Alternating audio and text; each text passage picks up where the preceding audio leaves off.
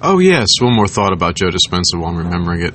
A little known secret about two years ago, I was diagnosed with type 1 diabetes, and I'd, I'd always shown uh, symptoms of it in the past, like frequent need to urinate, drinking a lot of water, you know, massive fluctuations in blood sugar, and I do have diabetes in my family, but I never thought it would be me. Um, but yeah, a couple of years ago, I had a night where I believe I almost died, where just my pancreas just quit working. When I finally went to the walk-in clinic the following day, they told me, like, you know, you have a lot of sugar in your urine.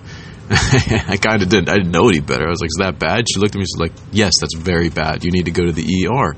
But I was scheduled to fly out to work that following day, and so I excused. I was like, "Well, I'll drive myself," and they didn't want to let me drive myself or anything like that. I guess I was in that bad a shape.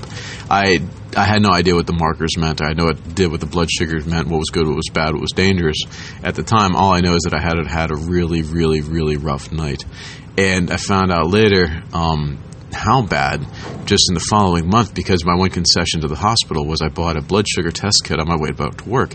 And I began testing my sugar, and I was upwards of 400 sugar, over 400. And I was having a very, very difficult time bringing it back down. And luckily, we had just gotten off a contract with work. I worked four weeks on, four weeks off, and the barge was at the dock doing almost nothing. We only had, I think, one job uh, a week, and it was very fortunate because I just basically laid in the settee and felt like death warmed over the entire time. And I finally developed a method of fasting and meditation that brought down my blood sugar. And I've since been able to forego the fasting. I just stick with the meditation, but I've actually learned the trick of keeping my blood sugar low through meditation.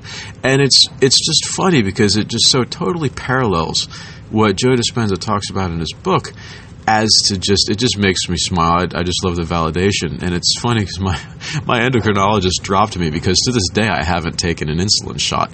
When I desperately needed it was that month that I was stuck at work, and through just I didn't have anything else. You know, what was I going to do? I was stuck on a boat for a month.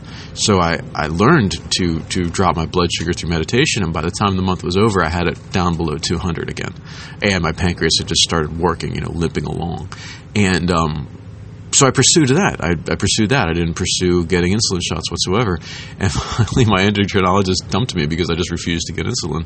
And uh, I remember too, it was almost like this fit of pique where they were like, uh, "Well, you don't need me, I guess." You know, just didn't want to see me anymore. And the whole time, I'm just excited that I'm that I'm healing my pancreas with meditation.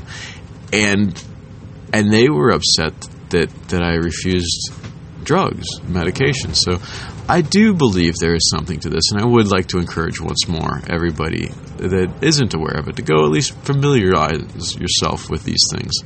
Um, and don't trust so much so in Western medicine. I'm definitely not giving any sort of medical opinion. I'm definitely not telling anybody what to do whatsoever. But I do believe it's in our own best interest to research all avenues ourselves on our own.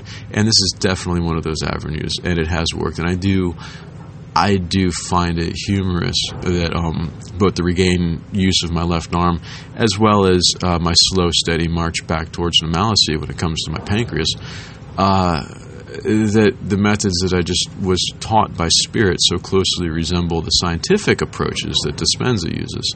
So that's just one little aside that I wanted to share with everybody. All right, growing up crazy. Thank you very much. You continue listening, I'll continue making them. Ciao.